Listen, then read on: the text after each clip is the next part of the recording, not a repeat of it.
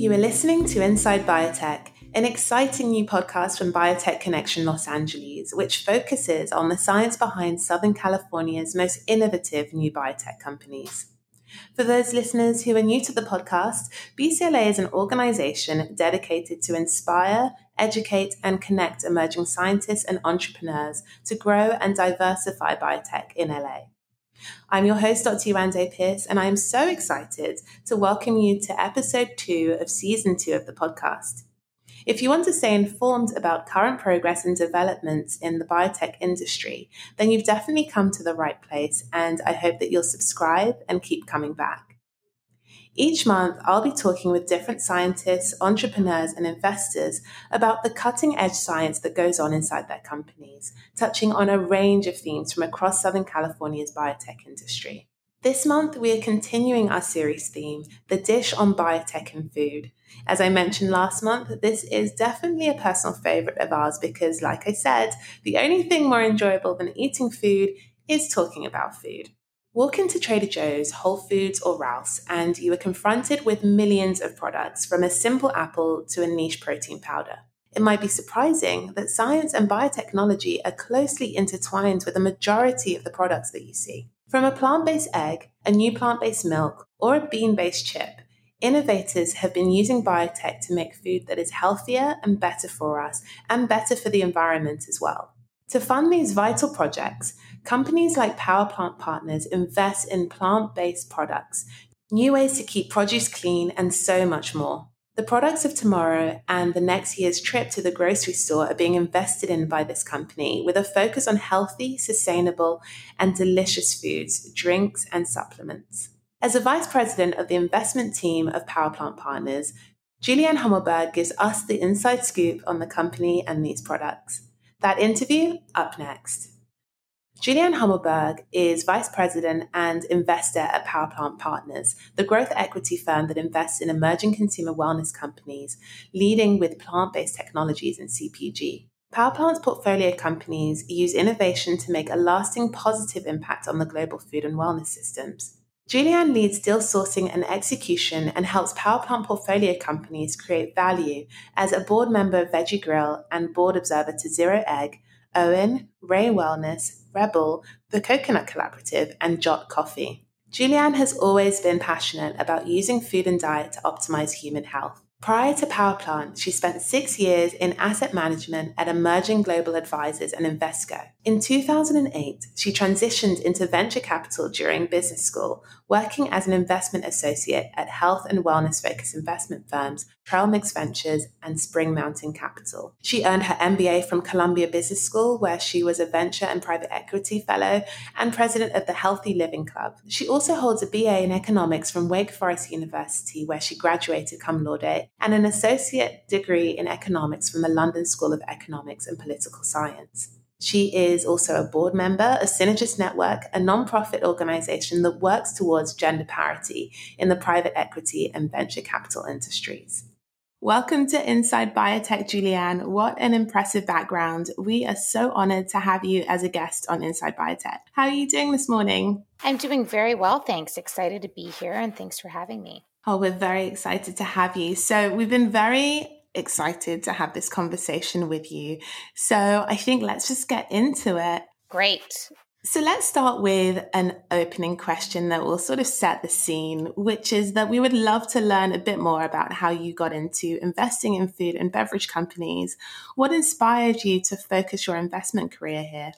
Yes, happy to dive in and, and thanks so much for having me and setting up a series on the dish on food and biotech. So, really excited to be here and share more about what I'm seeing in the food and biotech industry specifically. For a bit of background on me, you know, I spent my entire career in investment management, as you mentioned in my bio, but really started getting passionate about food and wellness specifically a few years after graduating college, transparently, I was really getting burned out in a high profile mm-hmm. career that I had in New York, working north of 80, 80 hours a week. And wow. I distinctly remember just being in dire search of something that would just make me feel better so I could have the energy I wanted to have to succeed. And serendipitously during that time, came across several books in my research, predominantly work from Kris Carr, Dr. Frank Lipman really stand out, as well as Michael Pollan and mm. all of the mm. research they've done on diet and nutrition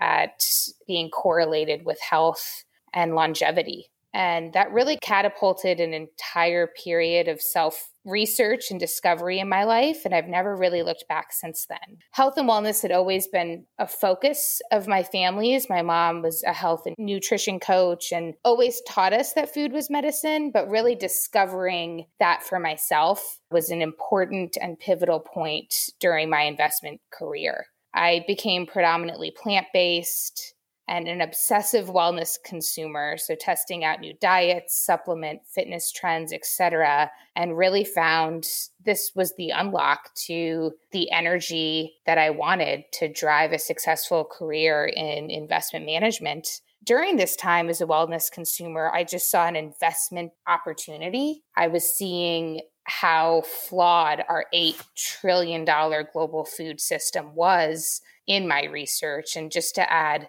a bit of color to that, 70% of Americans are overweight and are obese. Wow, 70? Yes, it amazed me. And it's predominantly because they are on, you know, the standard American diet or what we acronym is SAD. it's extremely inefficient. Animal protein has 10x the fossil fuel input to plant protein. It's really unsustainable with the amount of greenhouse gas emissions that are due to livestock in this country and globally. North of 65 billion farm animals are slaughtered each year. Oh.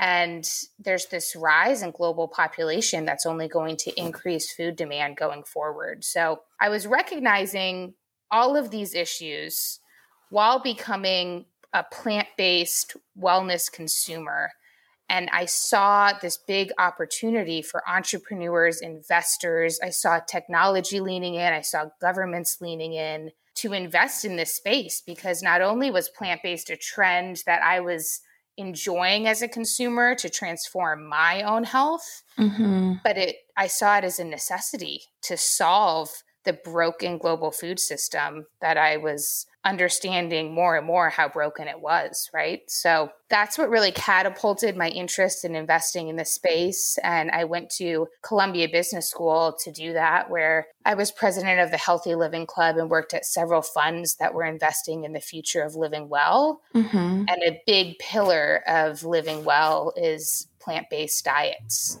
And that led me to find Power Plant in 2019. We are a growth equity fund that invests in consumer wellness companies, predominantly at the Series A, B, and C stage.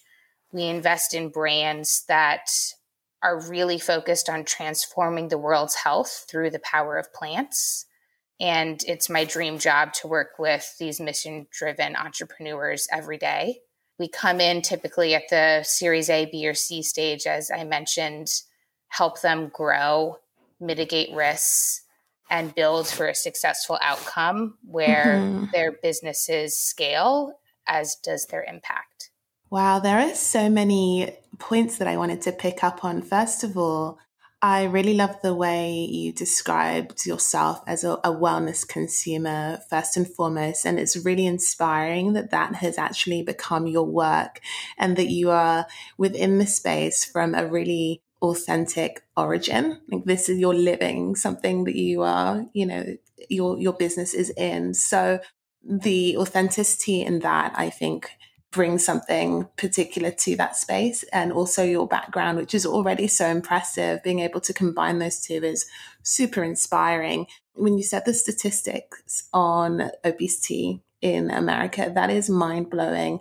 And I think one of the sad things is actually, excuse the pun, but one I of the sad things actually is that I think a lot of consumers they are trying, they do want to eat nutritiously, but a lack of information or yeah. almost some trickery, I think, that goes on in the way that things are marketed as healthy, but are full of sugar or full of, you know, things that aren't doing your body any good.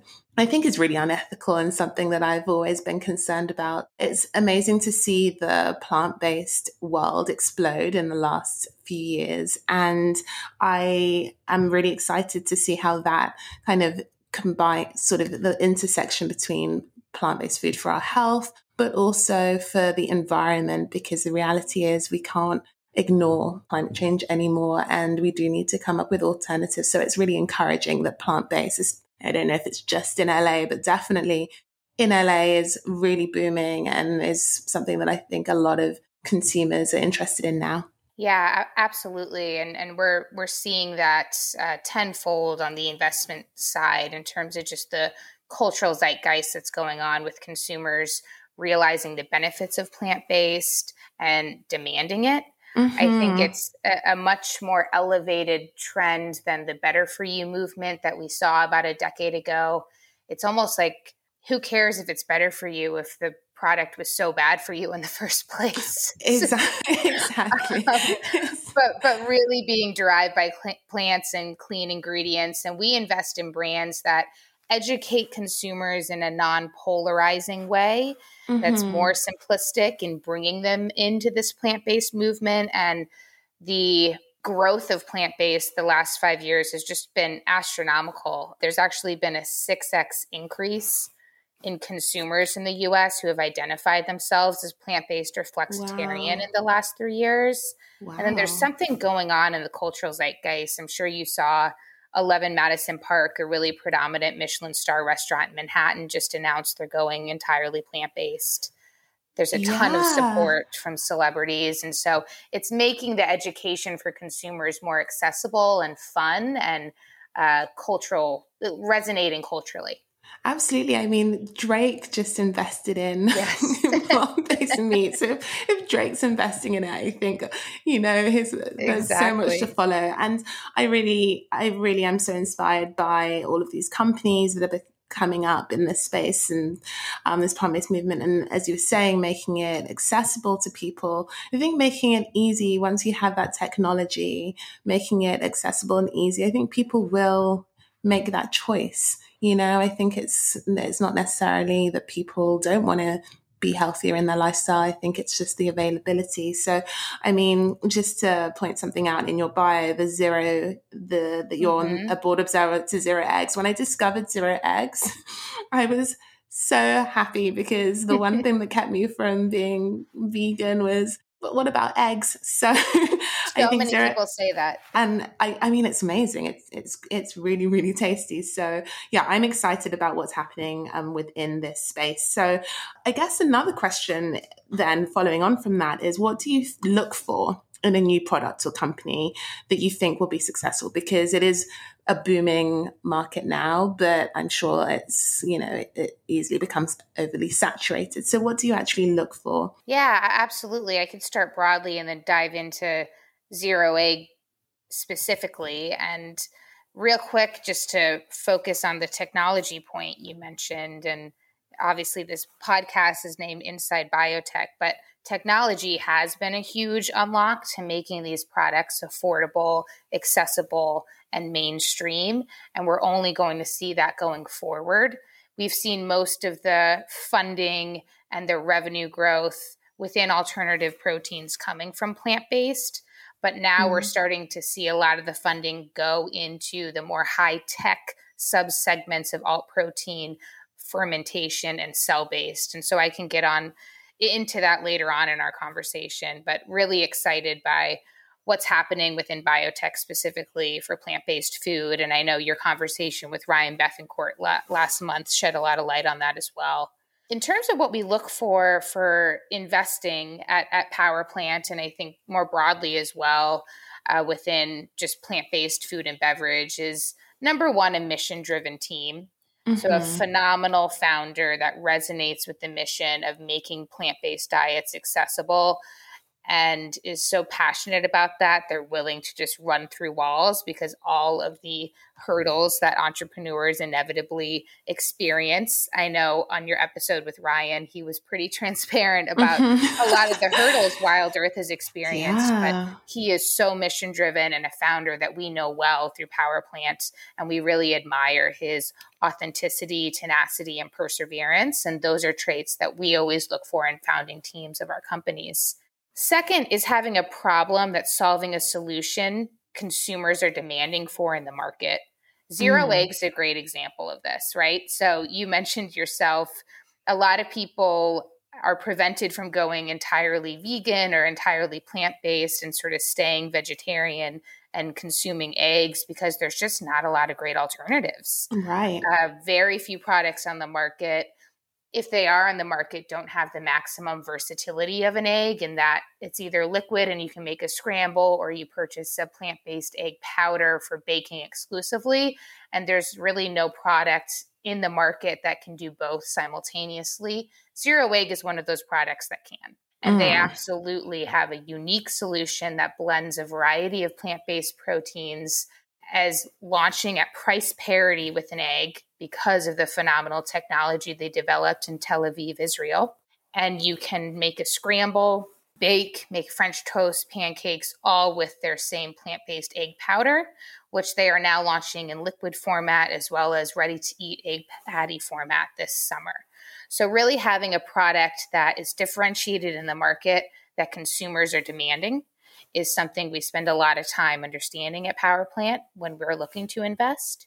And that's correlated with just having a brand that consumers resonate with. So, having a product that consumers are demanding and then elevating that with a brand that consumers resonate with. And as I mentioned earlier, this brand needs to be accessible, affordable, and have mainstream appeal. I think gone are the days of us getting really, investors getting really excited in companies that have aspirational brands that are very high priced in the wellness sector and don't really have the ability to scale outside right. of wealthy markets on the coast.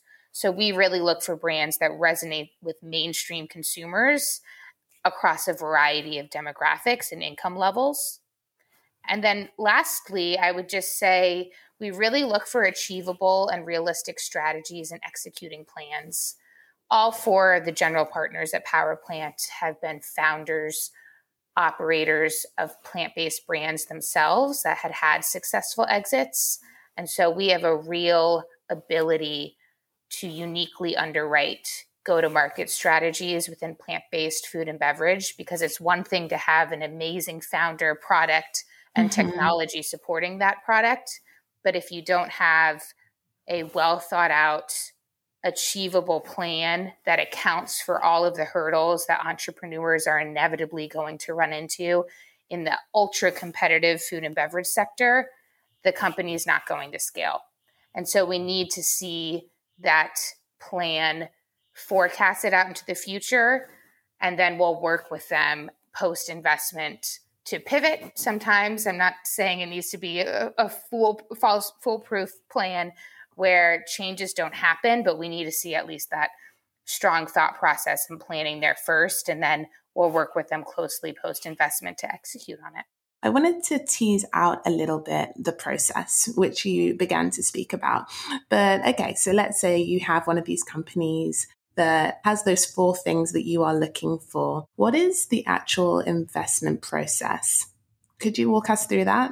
Yeah, happy to. So, as I mentioned, we're focused on that growth equity stage. It's a little later than than venture capital, so the company has likely already achieved product market fit and success in a given channel or region where they've generated typically north of 5 million in revenue, sometimes closer to 10 million in revenue, and that shows us that consumers are demanding this product.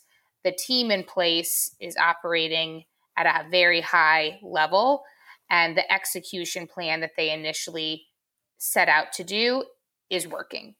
And with our capital, we can repeat that success and scale it to 50, 75, 100 million and position for a successful outcome, which mm. is typically an exit, whether it be an IPO into the public markets or an acquisition from a large food and beverage strategic that are really focused on pivoting their portfolio more towards plant based, but it's difficult for them to innovate internally.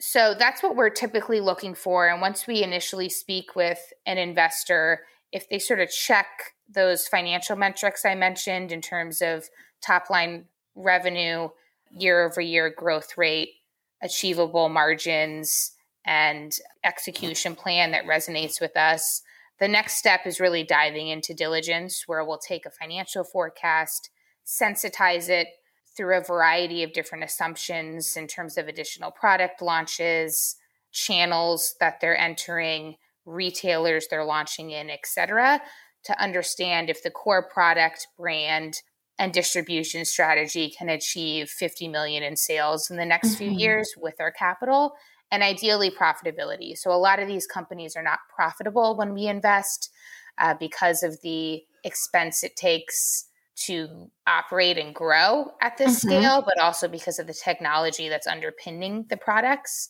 And so with our capital, we like to see an ability to drive towards profitability. And that's something we spend a lot of time on in diligence.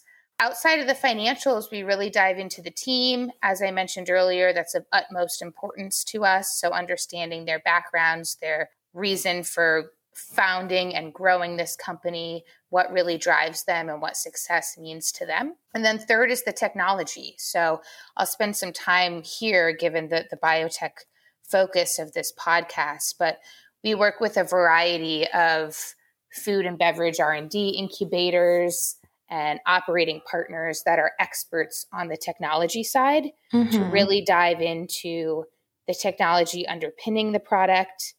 If it's a true IP moat that's protected and prevents other players or larger incumbents from replicating this type of product and also testing the product. So making sure that the technology results in a product that tastes good. Because at the end of the day, it's uh, very difficult for food and beverage brands to scale if they don't taste good.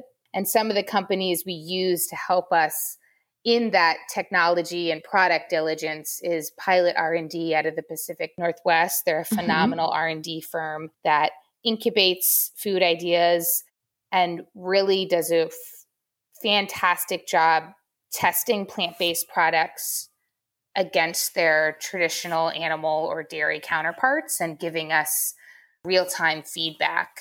So they're phenomenal. And then we have an operating partner, Adam Lowry, who used to be a climate scientist and then founded Method Soap, one of the first clean and green. Oh yeah, I use that. Yes, good. it's great. One of, the, one of the first clean and green um, personal care brands, actually, that was really successful, predominantly in Target, and mm-hmm. had really effective formulations that were plant centric and clean, and took significant market share from the incumbent brands in the space that had a lot of chemicals in them and didn't lead with plants. And after that, he founded Ripple which is a highly tech focused plant based milk company that uses a unique type of protein innovation, which is scaled to close to 50 million in revenue. He was the founder and CEO, and that's also an investment in Fund One at Power Plant. And he now works closely with our brands, one of them being Zero Egg, actually, to help with product our innovation, R and D, and go to market strategy of these new high tech products. Wow, thank you for walking us through the process. Obviously, a lot of thought goes into this process to ensure a successful product at the end of it. I guess at the end of the day, consumers just want a good product. We'll be right back after a word from our sponsors.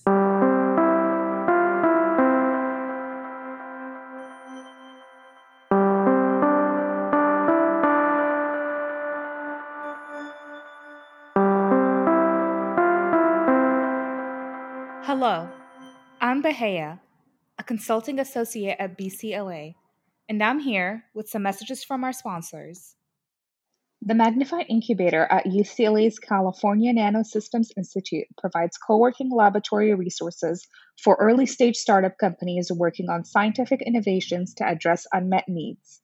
In addition to infrastructure and resources, Magnify also provides access to mentorship, partnerships, and UCLA's vibrant research community.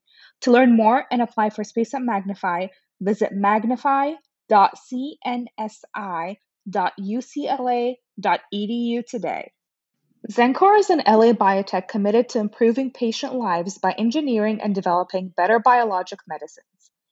Using their pioneering XMAB technologies, Xencor has created or contributed to over 20 therapeutic antibodies and cytokines in ongoing clinical trials. They are advancing these drug candidates for patients internally and with leading industry partners, and two XMAB antibodies are now FDA approved. Xencor is always looking for scientific talent and has more than 10 research scientist positions available. They offer the opportunity to work on cutting edge biology and an environment to grow and enhance your career. Learn more and apply at xencor.com slash careers.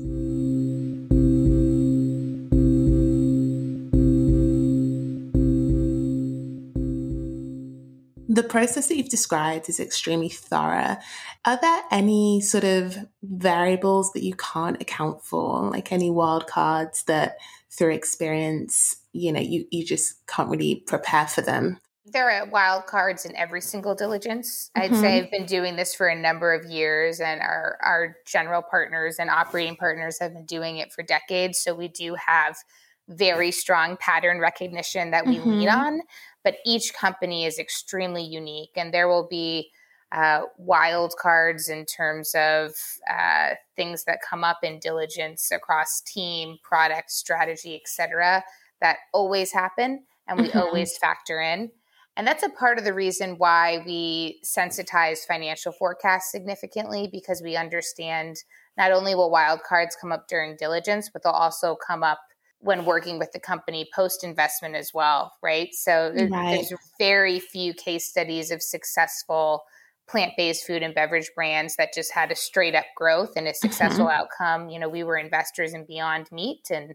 while it was a phenomenal outcome with a strong IPO in 2019, it was a roller coaster for sure. And and every brand faces trials and tribulations and setbacks that they could not have forecasted at that time. So, yes, always wild cards and diligence. And then I know I spent most of my time speaking to the investment process in terms of what we look for before investing, mm-hmm. but we also have a really robust process after investing, which is really when the real work begins. We typically write significant checks of 10 to 15 million dollars into these companies. So we have meaningful ownership stakes that range between 10 and 30 percent and we sit on the board and work side by side with the founder CEO and his executive team, he or hers executive team, excuse me, and execute on the big opportunity that they have ahead of them. And we'll support them through a myriad of ways from marketing to go to market strategy to technology development, product innovation, distribution strategy, operations and manufacturing, et cetera. Wow, yeah. So, it, I mean, they're, they're given um, variables that you can't control, but your robust processes, I mean, work within that framework. So, at the beginning, we touched on a little bit some of the other, in terms of the biotech and the technologies that you are working with with these companies. So, can you speak to the funding and market sizes of plant based versus fermentation versus cell based alternative proteins, which category are you most excited about investing in? Because I think a lot of people are a little bit confused about all of these different um, technologies. Absolutely. And, and, and it is confusing, but something that I'm really excited about. Mm-hmm. To our point earlier, taste is so important. And it is difficult for plants to replicate the true mouthfeel, taste, and texture of traditional animal proteins. Right. And for plant based to become mainstream and really transform the health of all of these consumers that are on that standard American diet that is so meat heavy, leading with products that do really replicate traditional protein is the best way to start the transition for them. And that is only made possible because of the technology innovation that we've seen to date across all of these areas. And I, I can touch on uh, them both the technology, how much they've raised, the size, and I think the future potential of each. Yeah, that would be great. So within alternative proteins, it's, a fairly large market, but I think it has an opportunity to be even larger. Actually, a, a lot of forecasts say that it could have the potential by 2030 to capture about 14% of the global meat market. That 14% number comes from plant based milk, which is actually hmm. the most mature plant based food category, in that it has been able to capture 14 to 15% of the traditional dairy market, which is just phenomenal. And wow. so at Power Plant, we're constantly assessing what other food sectors within plant based have the potential to achieve the same market share capture of plant based milk has. So, taking the global meat market and forecasting that it can get to where plant based milk is today in the next 10 years, that would mean it alternative plant based meat would be a $140 billion market, which is just whoa massive and a really big opportunity yeah. for both consumers and investors. And we're really seeing that happening. Um, alt protein companies overall raised 3.1 billion last year. Wow. Which is more than half of the 6 billion alt protein companies had raised between 2010 and 2020. So the last decade. Oh, and so huge. funding's really accelerating as is consumer demand. I think I mentioned the 6x uplift in consumers mm-hmm. resonating with plant-based. And so a lot's happening on the investor side, the entrepreneur side, the technology side, and governments are simultaneously supporting this as well. So I don't know if you've seen, but the World Health Organization now classifies processed meat as a stage one carcinogen. No way. I did not know that. Yes. Really? On top of that, countries are listening. So China is focused on reducing their meat consumption, both for their population health and environmental impact, by over 50% in 2030. The UK is implementing food taxes. There's just a, a lot of things going on that, in the government supporting uh, this astronomical growth we've seen within alt proteins as well. So just wanted to set the stage there. And then specifically within alt proteins, we sort of divvy it up into three different markets. So there's plant based meat. I'd say what most of your listeners are probably familiar with. Beyond and Impossible would be in this mm-hmm. category, mm-hmm. albeit they're both very well funded now and setting up R and D teams that are focused on the subsequent sectors I'll get into as well. So plant based meat um, was about a $4.6 billion category last year, positioned to be 85 billion by 2030 should we achieve that overall 140 billion dollar market wow. by 2030 that I mentioned earlier and really growing at a north of 30% CAGR over the last 3 years. So Beyond and Impossible have done such a phenomenal job for the overall movement uh, they led with products rooted in technology that were able to replicate the taste and mouth feel of traditional meat, unlike anything ever before. Uh, veggie burgers were have been around for decades. Yeah. They've never achieved this type of market share penetration from traditional burgers like Beyond and Impossible have because they led with maniacal focus on product mm-hmm. quality. And so plant based meat is what we've predominantly at Power Plant have invested in to date because it is the most mature. Beyond Meat was a portfolio company of ours. And now we're starting to look at the future evolution of alternative proteins. And to be frank, one of the strongest criticisms of the Beyond and Impossible products is that they are highly processed. Mm. Uh, Impossible is GMO, Beyond Meat's non GMO but they do use a lot of ingredients and are heavily processed and eating one every single day isn't necessarily the best for human health albeit it's significantly better for human health than eating a McDonald's burger every day. And so that has started a whole new set of issues that new entrepreneurs are now solving and that they are looking to still replicate the taste and mouthfeel of traditional animal proteins, but doing so with five ingredients or less and much more cleaner ingredient desks that are less processed and really have strong nutritional profiles in terms of high protein, low sodium, low sugar, etc.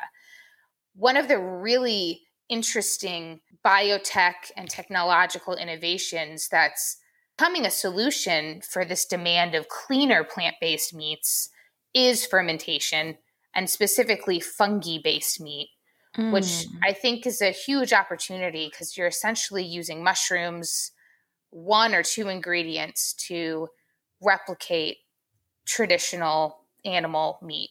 But it's a much smaller market because of the technology and the production is a bit of a bottleneck right now.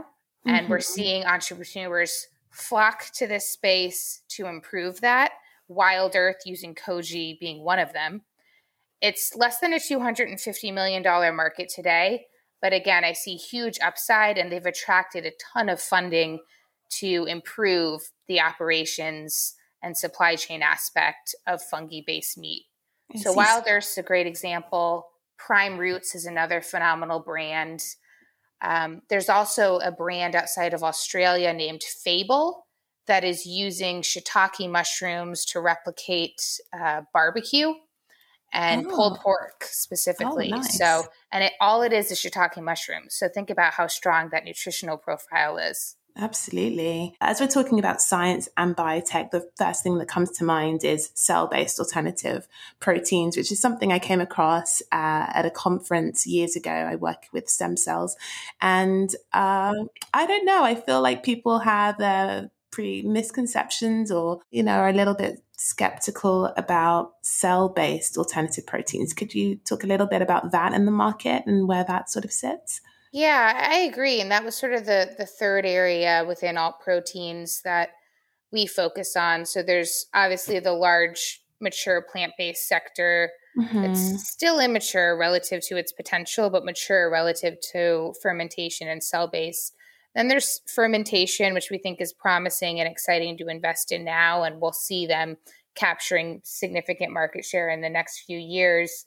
And then lastly, there's cell based, and this is a ways out from commercialization due to the tech heavy, expensive production process uh, mm-hmm. uh, that's required. But it's really interesting and I think could be a huge unlock, especially given how ineffective our current food system is on the industrial side in terms of carbon emissions and fossil fuel output. Mm. But our global population's rising, so something needs to change on the food production side. And this could be a phenomenal solution for that. So, cell based or cultured meat is essentially meat derived from the cells of animals in a lab that's really grown similar to the way we brew beer. It obviously takes a lot of technology if you think about growing a full steak off of one cell in a lab. right. And so right. they've acquired a ton of funding to start these products, about probably two to three years off from commercialization um, in terms of both the technology but the price point. And just to add a bit of color on that, right now, so with, in 2020, one cell based hamburger patty costs about a $100. Wow. So it's expensive. That's very expensive. But it's much better than where it was three years ago. I'll say that. So we're starting to see exponential growth in this space where they are able to bring this price point down. And so we're watching that closely. And I'd say there's a few other bottlenecks to having this scale in the next couple years. It's I mentioned price point, I mentioned mm-hmm. technology, also governments this will require regulatory approval. It's been encouraging to see Singapore already approve cell based meat, but the US isn't there yet. And so we're watching closely which companies will approve this on a regulatory basis and when. And then there's the consumer side, and, and you mentioned this, but consumers being a bit hesitant. Uh, it's a little too Frankenstein for them in mm-hmm. some ways yeah. on wanting to consume meat that's been grown in a lab. But if you think about how clean this could be versus our traditional industrialized animal farming, where the cows and the animals have ulcers and sores and eat their own feces and are right. on antibiotics and how dirty that meat can be. Uh, this would be entirely clean and grown in a lab, and mm. it's it's interesting uh, to to see the technology really improve here. And to solve some of the issues around tech and price point, we're seeing some companies on track to launch in the next few years with a blended product where they're using cell based meat as an ingredient.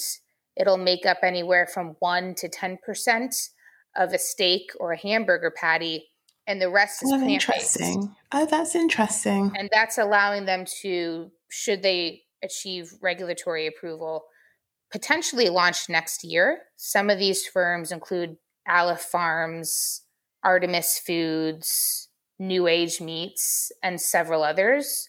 So that's interesting, and it could result in this market growing um, sooner than I think some other folks may perceive. Wow, this is such an interesting conversation. Just getting so much insight into what is happening within this very dynamic, fast growing market from the science perspective is super interesting. I feel like there's so much we could pack into this episode, but we are coming to the end of the episode. Julianne, I have one last question for you, which is that we were so excited to hear about you being on the board of Synergist Network, which is a nonprofit that works towards gender parity in the private equity and venture capital industries. So, we would love to hear a little bit more about the organization and what you think is the solution for not just gender disparities, but also areas where DEI falls short in these industries, as that is something that uh, BCLA is really focused on. Could you maybe speak for a couple of minutes about that? Yes, happy to. So, this is something I'm really passionate about uh, being a, a, female investor in the space. And I think diversity, equity, and inclusion falls short, not even, not only on the investing side, but also in the broader food, beverage, and wellness sectors as well. And something we're really dedicated to improving at Power Plant as impact investors. So I know we spent most of our time speaking to the health and environmental impacts that our investments have, but we always have a diversity and inclusion lens when investing and working with brands and are focused on improving that side of the impact landscape as well. I think there's so many things that go into solving this issue, probably too many to name in this conversation. but networks like Synergist, as well as some of the other networks that we're a part of at Power Plant, like Project Potluck, are really focused on mentorship, which I think is just one of the many unlocks that can happen to improve diversity and inclusion across a variety of industries. So I spend a lot of my time at Synergist Network mentoring young women about investing careers, letting them know the stigma of investing being a male dominated career mm-hmm. does not have mm-hmm. to be true, and giving them the confidence to entertain a career in the investing sector at both the high school and undergraduate levels. And then on the food and beverage side at Power Plant, we do this through Project Potluck, which is a mentorship program that we, as well as several of our portfolio company CEOs, are a part of, mentoring diverse founders, uh, both BIPOC, female, transgender, et cetera, that are launching phenomenal food and beverage brands and helping them out at an early stage to give them the right coaching that allows them to achieve funding and therefore increases their likelihood of success in scaling. That's fantastic to hear and so inspiring what you said about it being investing, being a space that seems very male dominated and predominantly like a white space. It's really great to hear about the work that you're doing, and we will sort of continue to um, follow that. Julianne, thank you so much for your time and for giving us so much insight into what is a really, really interesting um, industry right now, especially within LA. It's been an absolute pleasure speaking with you. Likewise. Thank you so much for having me. We'll be right back after a word from our sponsors.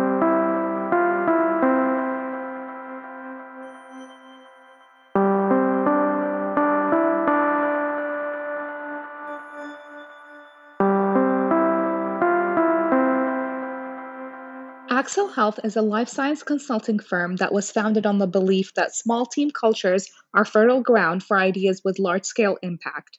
Combining deep industry expertise, scientific rigor, and actionable analysis, Axel Health partners with renowned life science companies to guide life changing innovations through their critical stages, from early development through market maturity. Axel Health, where leading edge inquiry drives real world results. At the Bridge Institute at USC, convergent scientific efforts seek to develop new treatments, diagnostics, and devices to solve the greatest challenges of the 21st century, including cancer, Alzheimer's disease, and diabetes.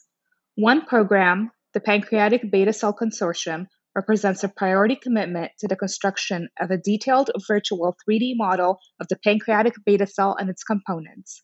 Completion of this whole cell model is critical for development of next generation treatments for diabetes. For more information, visit us on the web at bridge.usc.edu or email us at bridgeinstitute at usc.edu.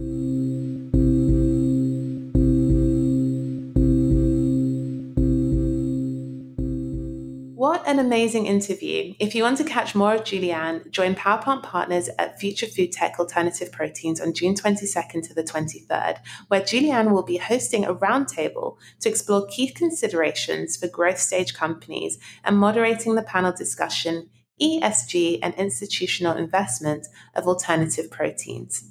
For details, check out the show notes. Thank you so much for tuning into another episode of Inside Biotech. To find out more about BCLA or Powerplant Partners, check out the show notes. If you like the show, then please take a moment to subscribe and share. I know I ask every month, but it really does help our visibility and takes less than a minute. We will be continuing with our series theme, The Dish on Biotech and Food, next month, when I'll be talking to another exciting guest in the food and biotech industry in LA. This podcast is a BCLA production. Thank you so much to our podcasting team, Kathy Grosh and Ananta Wadwa, my co producers, Damon Palermo for the sound design, Daniel Grace for the fantastic theme music, and of course, our sponsors, Zencore, Axel Health, the USC Michelson Centerbridge Institute, and the Magnify Incubator at UCLA's California Nanosystems Institute. Until next month, take care of yourself and see you next time.